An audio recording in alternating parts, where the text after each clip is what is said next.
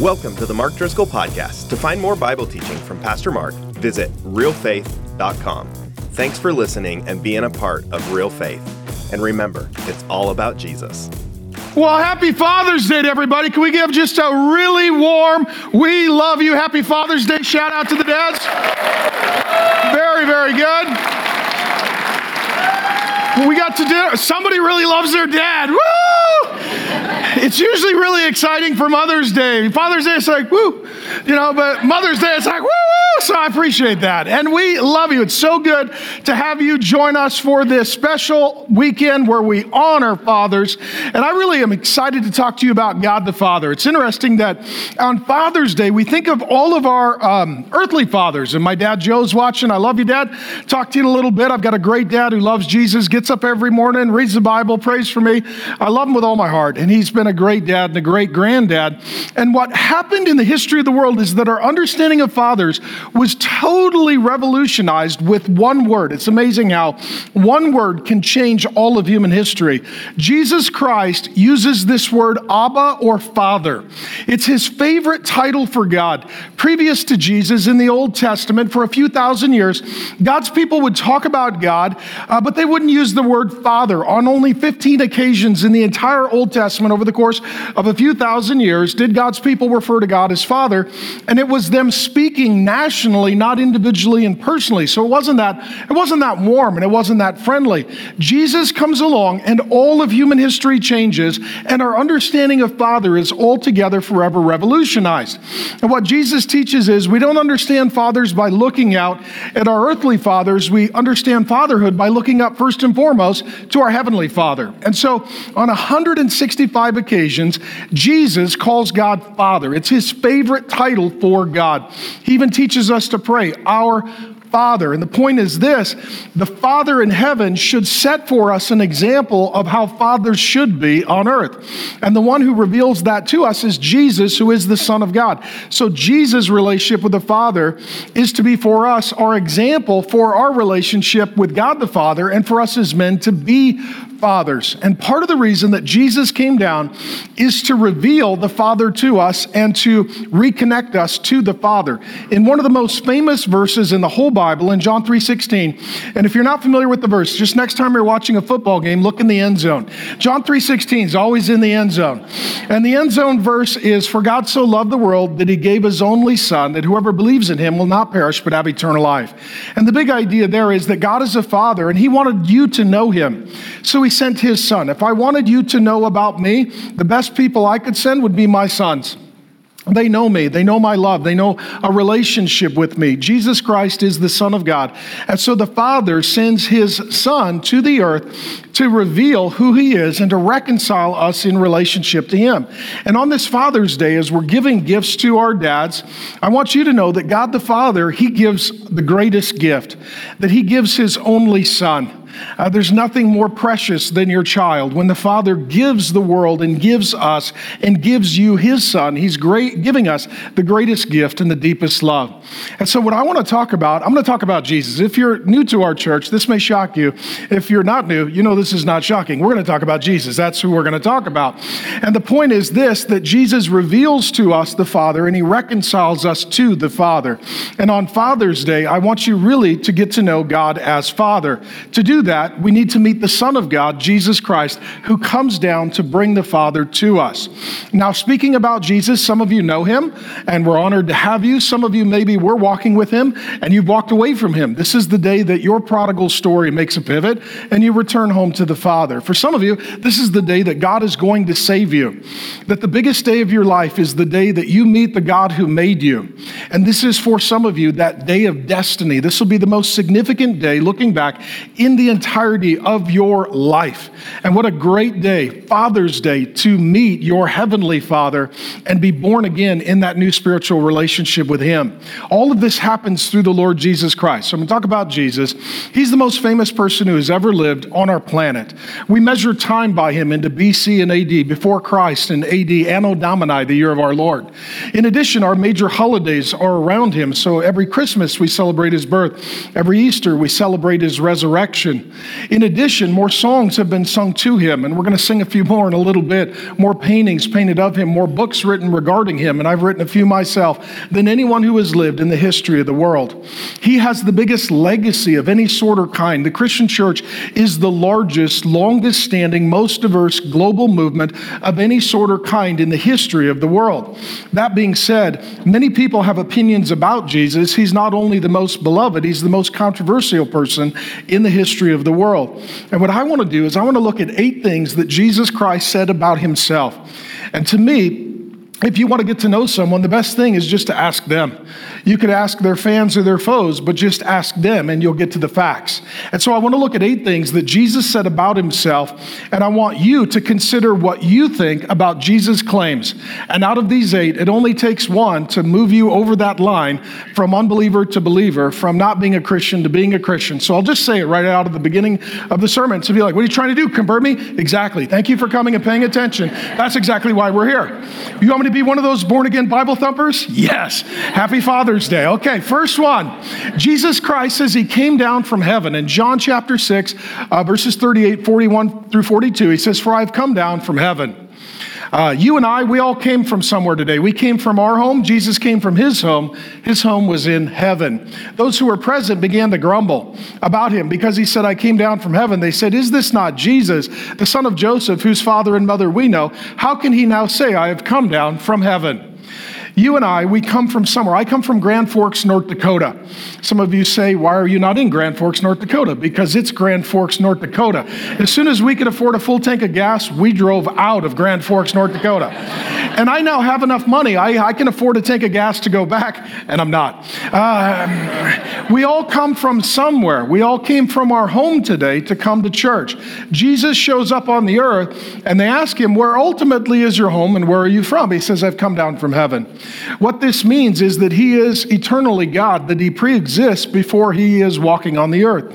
In addition, it means that he rules and reigns from his eternal throne, even though he comes humbly into human history.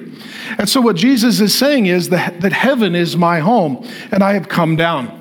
This is really important because on occasion, people will have something called a near-death experience, and they will say, I was unconscious for minutes or hours, and I got to peer behind the curtain of history, and I got to see God or angels, or I had some near-death experience. Every once in a while, someone will say, whether it's true or false, they will testify that they got to visit heaven. Well, heaven got to visit us. This is entirely different. And in this, you need to see that this is where Jesus is different than all other religion and spirituality. We don't go up to God. God comes down to us. This is crucial. This is one of the major differentiations between Jesus and other religions. Other religions will sort of build some kind of ladder through performance or works or reincarnation or being a good person or paying off your debt to God, that some way or another you need to go up a proverbial ladder into the presence of God. The story of the Bible is that we don't go up to God, that God comes down to us. That we could never find God, but God can find us. That we are the ones who have separated ourselves from God. Therefore, God needs to be the one to reconcile us to himself. So when you see Jesus, you see God coming down to visit planet Earth for a particular mission of reconciling our relationship with the Heavenly Father. In addition, Jesus says that he's more than just a good man. I became a Christian at age 19 in college. Prior to that, I would have said that I didn't think Jesus was God, but I thought that Jesus was good. And many people would come to this conclusion. They would say, well, I don't think Jesus is God, but I think he was a good man. He would be a moral example. He would be someone who shows us how to love our enemies, how to forgive those who do evil, how to be generous to the poor, how to seek justice for those who are on the wrong side of history insofar as treatment of humanity goes.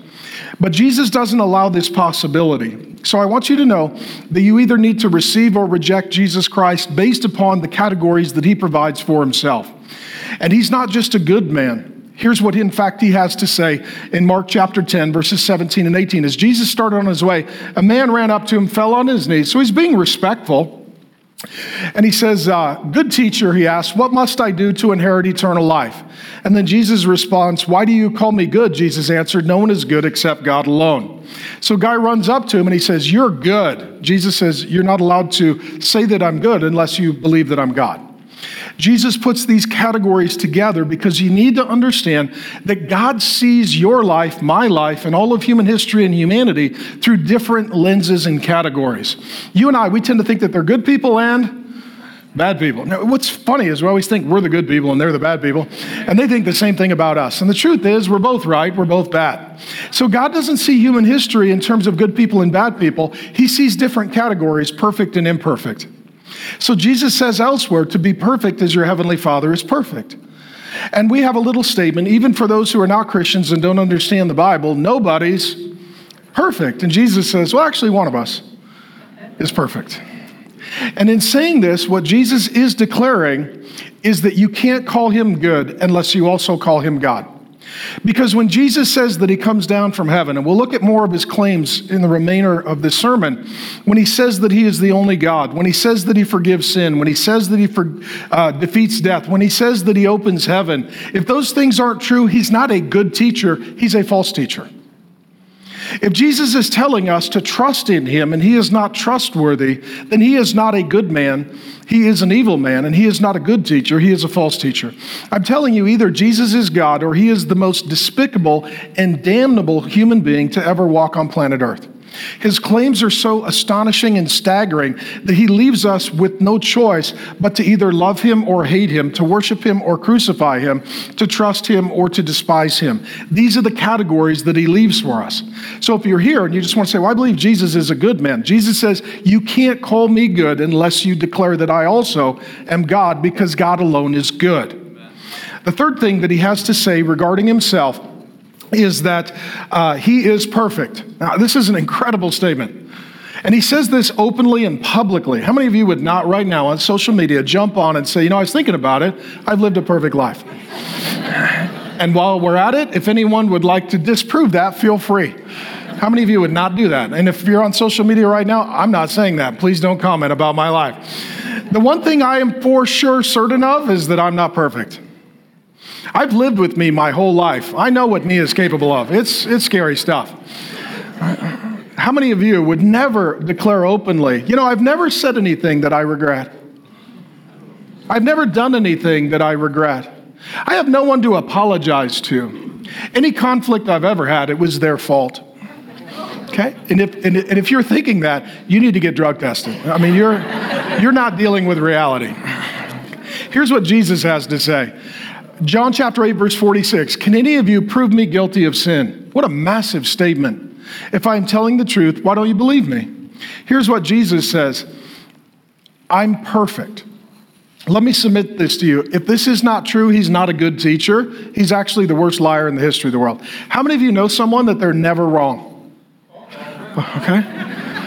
Shots fired, okay. How many of you, they never apologize? Uh-oh. Okay, so let me say this. If Jesus is not perfect and he says he's perfect, he's not a good man. He's proud, he's stubborn, he's religious, he's a liar, he's divisive, he's absolutely corrupt.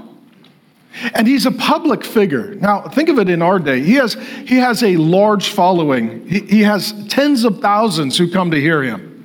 Imagine in our day, anyone running for political office or anyone who held a significant cultural position, someone that we would consider a celebrity, making this statement. They would not survive 15 seconds with the onslaught that would come against them. But in saying this, Jesus is saying that he alone is perfect. And what this means is, as you and I examine our life, we need to come to the conclusion that Jesus' life is perfect, and we compare our life to his life. If our life deviates from the example of our Lord and Savior Jesus Christ, then it is imperfect, and as a result, that is sin. And this includes our thoughts. God knows your thoughts. This includes our words and our deeds and our motives. Even if we do a good thing, but we do it to deceive or manipulate or to benefit self, then we've corrupted what appears to be a good outward act with an evil internal motive. This being said, at any point that we don't echo the life and the legacy of our Lord, we are in sin. We're acting in a way that is imperfect. What this means is that the life of Jesus is what a normal human life is supposed to look like. What this means is the life that Jesus lives and the legacy that he leaves is how we were supposed to live and the legacy we were supposed to leave until we ventured into sin and became imperfect and separated from God. Here's what I want you to know. Jesus lived a perfect life because you and I haven't. And the point is that sometimes some of you struggle with perfectionism. You're always trying to do the right thing. You're trying to say the right thing. You're trying to get everything in order. And if you're one of those people, you're going to drive yourself a bit mad because you're not perfect and this life is not perfect. And even when you try to do everything perfectly, you're going to fail miserably. And the point is this, because we are sinners, we need a Savior. Because we're imperfect, we need one who is perfect. Because we have failed in our life, we need one who succeeds in their life. And we need them to trade places with us and take the punishment that we deserve and give the gift that we cannot earn. And this is exactly why Jesus came down. He came down because he knew that you weren't going to be perfect. And he knew that God's standards and categories were perfect and imperfect. So he came to be perfect for you and for me so that we could be reconciled to this Father who loves us. This is the incredible story, the true story of Jesus Christ. And then he makes what is arguably his most astonishing claim in the history of the world. He says that he's God.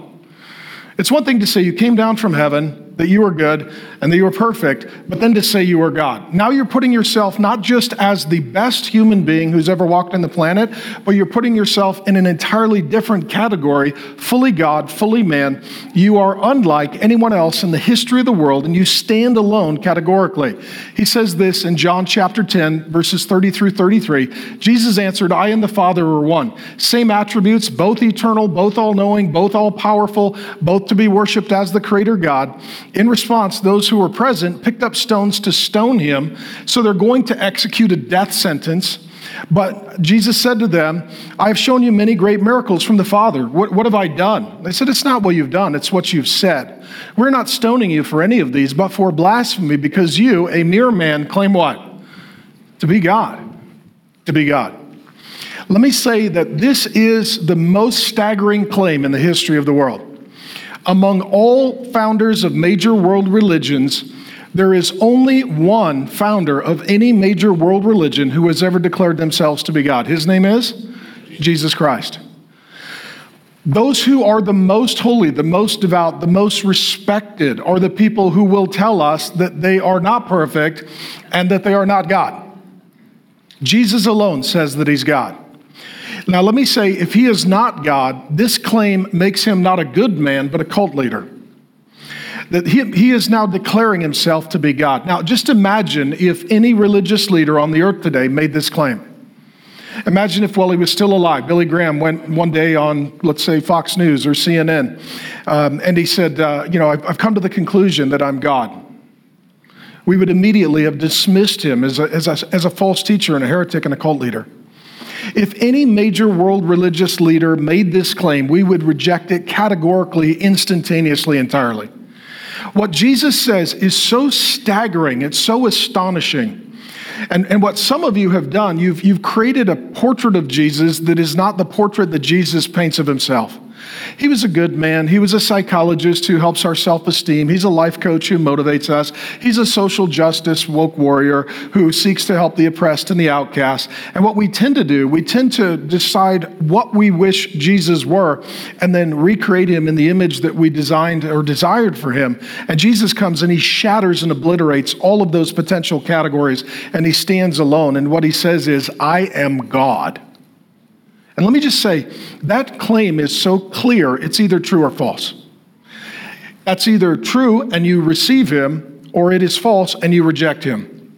And so my question is, Jesus Christ is God, whether or not you and I believe it. My question to you is, do you believe that Jesus Christ is your God? The most important decision you will ever make is who you believe Jesus Christ is. The most important decision of your entire life that affects every day of your life and where you go at the end of this life is who you believe Jesus is. Do you receive him as God, or do you reject him as God? It ultimately all comes down to you and Jesus. I want to get rid of all of the nonsense. I want to get rid of all of the noise, and I want to make this as simple as possible.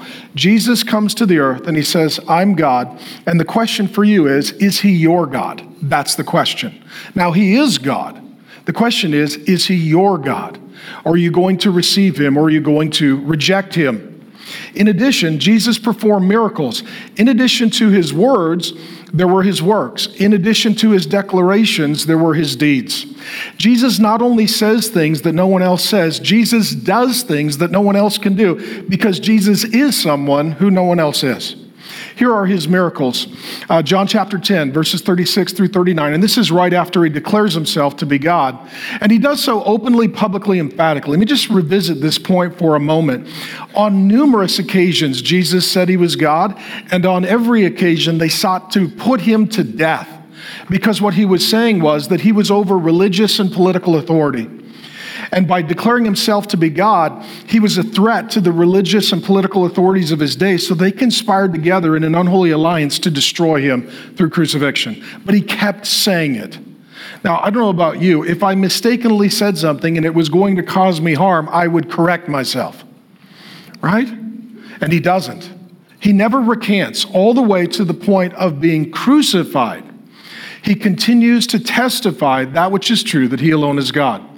And what he says is, in addition to what I say, look at what I do. We read this in John 10. Why then do you accuse me of blasphemy? Blasphemy is someone claiming to be God. Jesus claims to be God. Because I said I am God's son. He is the son of God. That's a declaration of his divinity. Do not believe me unless I do what my Father does. But if I do it, even though you do not believe me, believe the miracles, supernatural acts of God, that you may know and understand that the Father is in me and I in the Father. Again, they tried to seize him, but he escaped their grasp. Jesus Christ is creator. As a result, he supersedes and overrides creation. This is astonishing. This past year, the entire globe was trying to control things happening in creation. I don't know if you heard of this thing called COVID. It was kind of a thing this last year. I don't know if you heard of it, but if you had heard of it, what happened is that something that was a virus started to infect human beings and take human life. And so what did we do? We made every effort to try and control creation. And so ultimately, we shut down the earth. I didn't know you could do that. We shut down the earth. We shuttered economies. We told people to stay at home. Here's a mask. Here's a vaccine. Here's a tape measure. That's not quite 6 feet. Scoot back. The Pharisees had a real heyday this last year. They were into the details. And all of a sudden, if you ask why, people would say, well, because creation is defeating us and we need to defeat creation. Now, let me say, wouldn't it be great if we could just speak and creation would obey us? Wouldn't that be awesome? Like right now, if I could do that, it wouldn't be 117 degrees.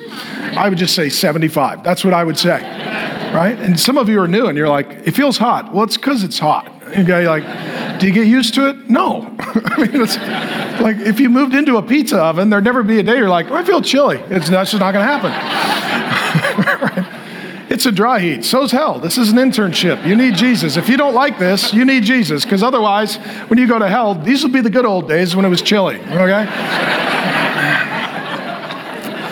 But wouldn't it be great if creation would obey you? Wouldn't that be great? How many of you? You would make it rain once in a while. You'd make your pet obey you.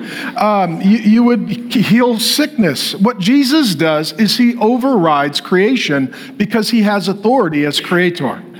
So there's a storm, and what he says is cease, and it ceases because it recognized the voice that spoke it into existence. Therefore, it obeys that same authority when it commands it to cease. Jesus causes people who are blind to see. He causes the deaf to hear. He causes the lame to leap with praise to God. He even raises folks from the dead.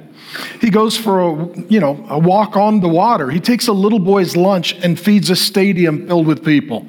He does what only God can do. And what he says is, if I'm not God, then explain to me how I have this incredible supernatural paranormal power. Explain to me how I do things that only God can do. And let me tell you this, Jesus is still alive and Jesus is still doing the supernatural. There are people in this room that God has healed. There are people in this room that God has revealed himself to in supernatural ways. There are people in this room that God has supernaturally provided for and delivered. This is my own story. Faith really began in my family when God healed my mother, physically healed my mother. And she started telling us about this God who has all authority and has authority to even heal. And so I just want you to know that this Jesus, he still does miracles. I want you to know that his power is still available to his people. And I want you to know that as we look into the future and we have fear, our faith is in the one who has authority over everything that we see and everything that we don't see. And what Jesus says is, hear what I say and see what I do, and then see if there is any potential other conclusion other than I am God exactly as I say. In addition to these extraordinary claims, number 6, Jesus forgives sin. And he says it this way in Mark chapter 2, when Jesus saw their faith. So there's a guy who is sick and he's had a difficult life, and Jesus forgives his sin and heals his body. He says, son, your sins are forgiven.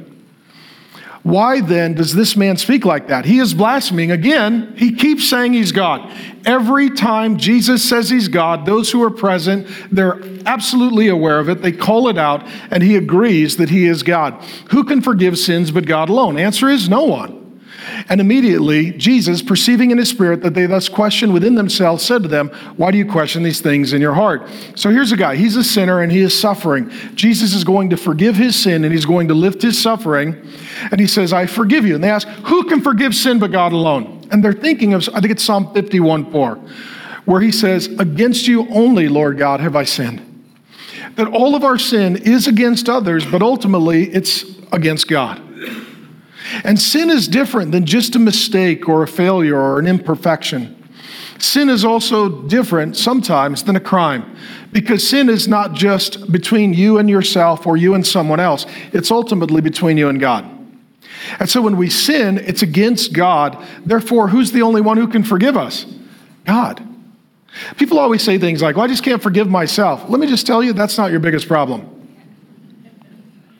You're not going to die and stand before a mirror and give an account for your life. You're going to die and you're going to stand before God and give an account for your life. It doesn't matter if you've forgiven yourself. If he's not forgiven you, you are eternally unforgiven. That we tend to live life with ourselves in the seat of God. And our whole world tends to be very self-centered, built on self-esteem and self-potential and self-actualization and self-love. And we lose sight of God, that we come from God. We're here for God. We will return to God. We will give an account to God. That ultimately our offenses, transgressions, and sins are against God. So forgiveness needs to come from God. You need to know that, my friend.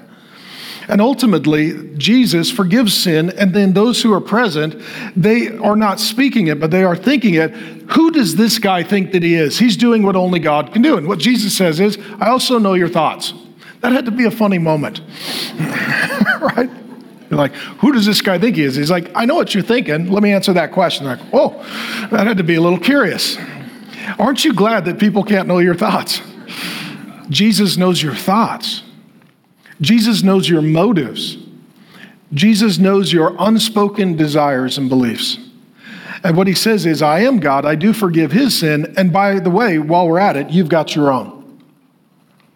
And your sin is that you are not loving me, you are questioning me, you are not following me, you are despising me. And let me say this, when it comes to forgiveness of sin, we tend to be, we live in this weird day. It's just such a weird day because we don't believe in personal sin, but we believe in institutional sin. So we'll talk about all of the isms, but none of our transgressions. And we want to think that the whole world has made us a victim and we're never a villain. And the result is this. It's very popular. If you talk about sin, if you ask somebody you're a sinner, like, oh, I'm not a sinner. I'm not a sinner. Now, are you a victim of sin? Oh, yeah, for sure. Yeah, people have done horrible things to me. If I asked you, tell me the people who have betrayed you, you could tell me. Tell me the people that have abandoned or disappointed or stolen from you. You could tell me. Tell me the people that have failed you. You could tell me. Tell me the people who have caused the most burden and damage and pain and harm to your life. You could tell me. And if I turned the question then and said, okay, tell me all the people that you have failed. Tell me all the people that you have abandoned. Tell me the people that you have betrayed. You would be far more eager to confess their sin against you than your sin against them. This is where all of us are hypocrites. We want grace for me and law for them. We want to talk about all that they have done to me, but we don't want to talk about what I have done to them. The truth is, we're all victims, and the truth is, hear me in this, we're all villains. There are people that have hurt us, and there are people, when I ask, if I were to ask them, who's hurt you? They would name you. Who has abandoned or betrayed or used you? They would name you. And so the truth is that we're all sinners by nature and choice, and we all need forgiveness.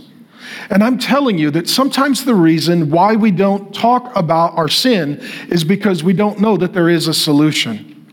And as a result, we don't want to have some sort of problem for which there is no resolution. But the good news is Jesus Christ forgives sin.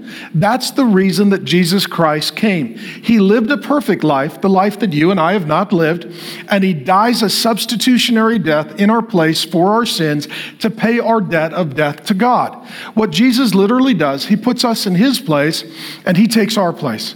So he takes the condemnation, we get the salvation. He gets the separation from the Father, we get the reconciliation with the Father. He takes the death, we get the life. He gets the wrath, we get the grace. He says it this way in 2 Corinthians 5:21. It's one of my favorite scriptures. God made him who knew no sin to become sin so that in him we might become the righteousness of God. The great Protestant reformer Martin Luther called this the great exchange. Jesus came down to take our place, and he came down to put us in his place. And he forgives. And what Jesus says on the cross is astonishing. As he is sinless and perfect, they are murdering him. Because he says he's God. And what he does, he prays, Father, forgive them. And then Jesus Christ dies to answer his own prayer. This is why we love Jesus so much. I don't know what kind of debt you have, but it pales in comparison, your financial debt does, to your spiritual debt to God. And Jesus pays that entire debt, past, present, and future, and he forgives you. Let me tell you that apart from forgiveness, you cannot be a healthy person. Apart from forgiveness, you can't have healthy relationships. Apart from forgiveness, you can't love anyone. You can't be close with anyone. You can't trust anyone. You can't enjoy anyone. That ultimately, it all comes down to forgiveness. There was an occasion some years ago, there was a mental institution where people who literally had ceased to function on their own in the world and deal with reality were sent. They were going to self-harm and self-destruct, so they were institutionalized. And there was a well-known pastor went to tour this mental institution, and the lead doctor that oversaw the care of these really suffering and tormented people, he took the pastor around, and the pastor was quite mortified. People are screaming and yelling, and they're self-harming, and they're hearing voices, and they're traumatized, and they're traumatizing others, and they're broken, devastated, tormented people. And the pastor asked the medical doctor that oversaw the facility, is there any hope for these people? And the doctor said something to the effect of, most of these people could go home and resume their life if they just believed that they could be forgiven. Let me say this. If you have a functioning conscience, you know that there's something wrong with you. In your most sane moments, you know that you're wrong. Now, I know everything in our educational system, everything in our entertainment infrastructure exists to tell you that you're a good person, and the truth is, God made you with a conscience that is louder than everything else, and sometimes it just screams to your soul, you're wrong. It's your fault. You did it. You're guilty. That was wrong. And let me tell you, you need to turn that up, not tune that down. You need to turn that up and say, I am a sinner. But the good news is, I have a Savior. I don't need to be good, I can be forgiven. I don't need to be perfect, I can be forgiven. I don't need to blame shift, I can be forgiven. I don't need to excuse make, I can be forgiven. I don't need to be broken, I can be healed. I don't need to be burdened, I can be unburdened. I don't need my past to determine my future. I get a new future because of my Savior. His name is Jesus Christ, and he comes to forgive sin. And I love you, and it's an honor to be your pastor, but let me tell you this, you need to be forgiven. And you need to be forgiven by God so that you can be healed by God, so that you can receive love from God, so that you can have relationship with God, that you can enjoy new life with God. that until your sin problem is dealt with, you can't deal with any other problems. Until God is in your life, you are completely incapable of handling your life. Forgiveness is where God takes away sin, He replaces it with His presence, and then He helps you with all of the problems in your life. And so many of us, we're trying to deal with the problems, but we're not starting with the first problem, and that is we need to be forgiven, and we need God's help in our life. And people say this all the time, like, Christianity is a crutch. Well, if you got two broken legs, you're a pretty big fan of a crutch.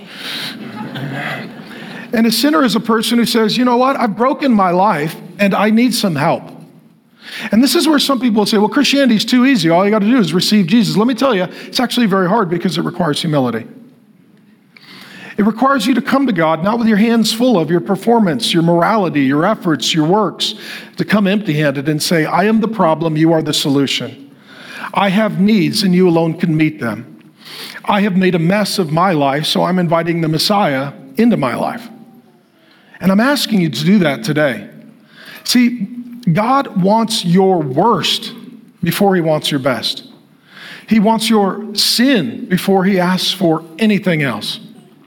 In addition to this extraordinary claim that Jesus forgives sin, He says that He conquers death. And again, we've had quite a year. The whole planet this year decided that we were going to wage war on death. Did we defeat it? No. We delayed it, maybe. Let me say this. We can delay death, maybe, but we cannot defeat death. Right now, it's amazing. This last year, the whole world became pro-life. Like, oh my gosh, people are dying. It's like, well, they have been. This is not new. Well, we need to spare human life. Like, I've been pro-life for decades. Welcome. Thanks for catching up. You know, I've been pro-life for decades. We believe God made us in His image and likeness, and human life is sacred and valuable. So here's what we need to do. We need to do everything we can to save human life. And everybody whose life was extended eventually will be ended. There are people that are going to die with a vaccine and a mask. And the truth is, we can delay death, but only Jesus defeats death. Amen. Now, you just think of it this last year, the global effort that was made to wage war on death. And the truth is, death still comes for everyone. Every one of us has a birthday and a last day. And we may be able to extend that last day, but not indefinitely. Jesus says that He alone defeats death because sin brings death. And until sin is forgiven, death is not defeated. Here's how Jesus articulates it. Mark 8:31, Jesus began to teach them that the Son of Man, that is a title that He gives Himself from Daniel, and it's a picture of the eternal God riding into human history in glory to save sinners. He must suffer many things, be rejected by the elders, the chief priests and the scribes, religious leaders, and be killed, and after 3 days rise again. Over and over and over, this is just one of many occasions, Jesus says, here's what's going to happen. How many of us would like to know the future? Wouldn't that be great? How many of you Bitcoin people, you're like, I wish I would have known. How many of you people who sold your house last year wish you would have waited just 12 more months, right? What happens is we try to predict the future. We want to know the future, but we can't. What's really curious to me, at the time that it was written, 25% of the Bible was prophetic in nature, telling us in exact detail what the future would hold. And Jesus, who is God, He tells us exactly what His future will hold. Let me tell you this, if God knows the future and Jesus knows His future, our God Jesus knows your future. And what He says is, here's what's going to happen. The religious leaders are going to come against me. Now, this may shock some of you that we are not trying to convert you to a religion, but to introduce you to a person named Jesus. And sometimes the greatest obstacle to Jesus is religion. It's the traditions and the control mechanisms of human beings. And what happens is God comes to the earth and the religious leaders, you would think that the religious leaders would be like, welcome. We've been reading the book you wrote, waiting for you, glad to see you. He shows up and they reject Him because He does not agree with them. You need to know that sometimes religious people who are self-righteous, who are high control, who are judgmental, who use the Bible as binoculars to see everyone else's sin and not a mirror to see their own. They are the last person to understand who Jesus is and to love why Jesus came. Some of you have rejected Jesus because you have wrongly connected Jesus with religion. And let me say, it was religion that killed Jesus, so you can love Jesus and not be a huge fan of human religion. But what Jesus says is, they're going to kill me, and 3 days later, I will return. Now, he is promising that he alone will conquer death, that he alone will conquer death. And so the way it works, Jesus is crucified by the Roman state.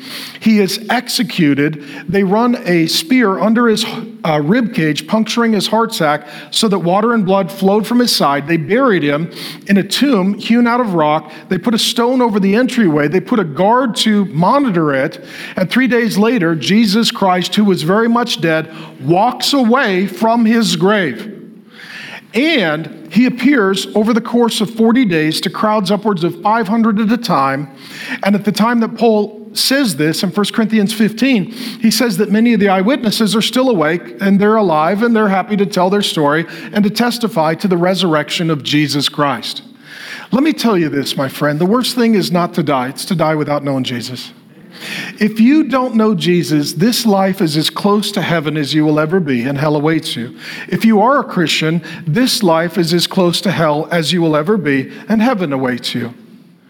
And to celebrate the resurrection of Jesus, two amazing things happened in history, cause and effect. Number one, God's people stopped worshiping on Saturday, started worshiping on Sunday. Now, all the way back to creation and the Ten Commandments, God's people had been worshiping and gathering as their Sabbath day on Saturday. It all changed with the resurrection of Jesus because he rose from death on a Sunday, and he literally reset human history. In addition, Christians then began being baptized. And baptism is where we follow the pattern and precedent of Jesus. He was baptized to show us that he was going to die and rise. We are baptized to identify ourselves publicly with Jesus, showing that we too will die, but because of Jesus, we too will rise. Baptism is how the Christian goes public with their faith. We live in a day of hashtags and parades. Baptism is our version of a public declaration of an inward conviction. And it's saying, Jesus lived, Jesus died, Jesus rose for me. And I'm going to die, but because of Jesus, I'm going to rise, and I'm going to be with him, and I'm going to be like him, and I'm going to be for him forever. Our hope beyond the grave is in the one who has gone through the grave and come back to tell us what awaits us on the other side. So if you've never been baptized, this is your way of showing that you trust in the resurrection of Jesus for your own resurrection. And just as water cleanses us from filth, so Jesus' resurrection cleanses us from the filth of sin. So what we're going to do here in a little bit, we're going to baptize some folks. And some of you need to give your life to the Lord Jesus. Some of you need to meet the Lord Jesus. Some of you need to have Jesus take away your sins so you can be reconciled to your heavenly Father on this Holy Father's Day. And some of you are Christians and you've never been baptized. For those people who want to talk about Jesus or give their lives to Jesus or start their new life with Jesus or be baptized to affiliate and associate themselves with Jesus, we're going to meet with you in the back. And we were prepared for you. We've got towels, we've got shorts, we've got t-shirts. Some of you are saying, well, I didn't know I was going to get baptized. Well, God didn't tell you because he knew you would just driven right by and be like, I'm not going in there and getting wet. That's crazy. So what he did is he waited till right now to tell you. So on behalf of the Lord Jesus, I have good news for you. You're going to get saved and baptized today. And he told us that you are coming. So he's like, oh, get him a shirt, get him shorts, get him a t-shirt, and get him a place to change so they don't have to do it in the foyer. So we're ready for you. And we're going to baptize people and celebrate today. And so let me say this as well. If you know Jesus, you no longer fear death. See, this last year, I mean, we wanted people to extend their life. Absolutely, of course. But the good news is this. The Bible says that to live is Christ, to die is gain. It's an upgrade. There's nobody in heaven right now going, I miss Apache Junction. There's nobody saying that. There's nobody saying that. To live is Christ, to die is gain. And it says to depart and be with the Lord is far better. Far better. So the point is this: once you know Jesus, you no longer fear death because you know the one who forgives sin and defeats death. This means that we live a less burdened life. Even this last year, I had some non-Christian friends. They're like, why are you not freaking out? You might die. I was like, I'll just tell you this. I know at some point I'm going to die. And I want to live as long as I can. Like, I want to play with my great-grandkids. I want to preach, you know, my own funeral when I'm 90. Like, literally, I'm going to shut the lid and be like, see you in a bit. I mean, that's what I'm going to do. That's my plan. I want to live a long time. I want to teach the Bible. I want to hug grace. And I want to play with my grandkids and my great-grandkids. I don't fear death because I know who awaits me on the other side. His name is Jesus. Jesus has got me covered. And as a result, that burden is lifted. Now I can just live. And when I die, I can really live. The most important day of your life is the last day. And if you don't know Jesus, that will be the worst day. If you do know Jesus, that is the best day. And then he closes with this astonishing statement. He says that he is the way, the truth, and the life. John 14, 1-6, let not your hearts be troubled. Friends, in this world, your heart's going to be troubled. You're going to be stressed, anxious, overwhelmed, uncertain, afraid. There's going to be some difficult, dark, and disparaging days. Believe in God, that's the Father. Believe in me also, the Father and the Son. In my Father's house. Just think of this. The picture of forever is being adopted. On Father's Day, I want you to know that the Father in heaven wants to adopt you. What happens when you adopt a child, you go on, let's say you're having an overseas adoption, you go on some long trip to go take the special child that you have chosen to adopt them as your own and then bring them to live with you in your home as part of your family. This is why Jesus Christ came. He came to adopt you and bring you to the Father's house. He goes on, are many rooms. If it were not so, would I have told you that I go to prepare a place for you? Jesus lived, Jesus died, Jesus rose. Jesus right now is alive and well. He's in the Father's house, heaven. He's preparing a place for you. He knows you. He loves you. He's awaiting you. And if I go and prepare a place for you, I will come again. Jesus will return to earth. His final promises remain to be fulfilled. And I will take you to myself, that where I am, you may also be. And you know the way to where I am going. Thomas said to him, Lord, we do not know where you are going. Can we know the way? He's like, I put in heaven to, Google Maps and it didn't go up. I'm not sure how we figure out where this place is that you speak of. Jesus said to him, I am. This is what God says to Moses in Exodus 3:14. He says, what God are you? He says, I am. Jesus says, I am. He's saying he's the same God who led Moses through the wilderness, and he'll lead you through your wilderness. He led Moses to the brink of the promised land, and he will do the same for you. I am the way, singular and exclusive, the truth, and the life. Some of you say, I've heard of other ways. Well, that's not true, and it doesn't lead to life. Those are lies that lead to death. Jesus alone is the only way, the only truth, and the only life. No one comes to the Father but through me. What Jesus says is the Father is in heaven. And the Father's heart is one of love. And the Father's heart is one of grace. And the Father's heart is one of forgiveness and devotion. And so Jesus says, I came down to reveal the Father and to reconcile you to the Father. This is where Jesus says, if you've seen me, you've seen the Father. Colossians 1:15 says, he is the image of the invisible God. When we see Jesus' love, that's the reflection of the Father's love. When we see Jesus' devotion, that's the reflection of the Father's devotion. Everything that we love about Jesus is a reflection of who the Father is and how the Father feels. I need you to know that the heart of God toward you, my friend, is a Father's heart. And what a father wants to do, they want to bless and not burden their children. They don't want to punish them. They want to instruct them. They don't want to abandon them. They want to walk with them. If you want to know what God is like, look at a good dad who's very devoted to his kids, and he's a little imperfect picture of a perfect heavenly Father. My question is this: are you ready to be adopted? Are you ready to say, I am a sinner and I do need a Savior? And let me just say this to the men, because it is Father's Day. Let me just speak from a father's heart. Men, you cannot be a good father unless you're a good son. Unless God is your Father, you don't even know how to parent. Unless God forgives you, you don't know how to forgive your own children. Unless you're led by the Father, you don't know how to lead your own children. Until you are lovingly corrected and not punished by the Father, you don't know how to lovingly instruct and direct without punishing your own children. I'm telling you that the one thing that a man needs more than anything, he needs the Father, especially if he hopes to be any kind of father. And I need you men to know that the most important decision you can make for your life and legacy is whether you receive or reject Jesus Christ. Statistically, and I know this is controversial, but it's true. The biggest problem in our culture is fatherlessness. That's our biggest problem.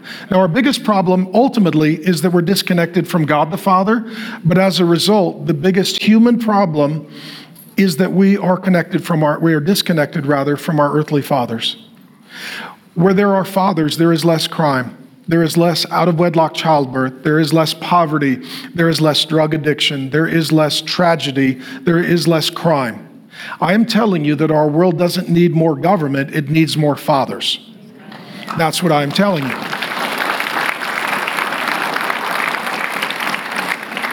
And what I am telling you is this, that we all need a father. It doesn't matter how old you are. It doesn't matter how mature you are. It doesn't matter how responsible you are.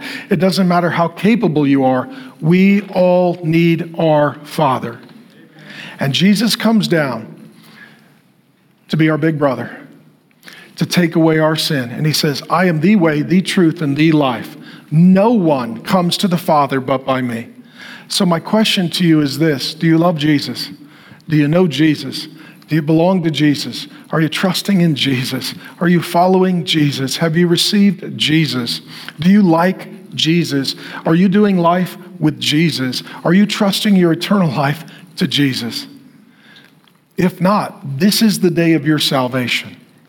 And I am telling you that the Father's heart is that today he would be very well pleased to adopt you and to say, that is my son, that is my daughter.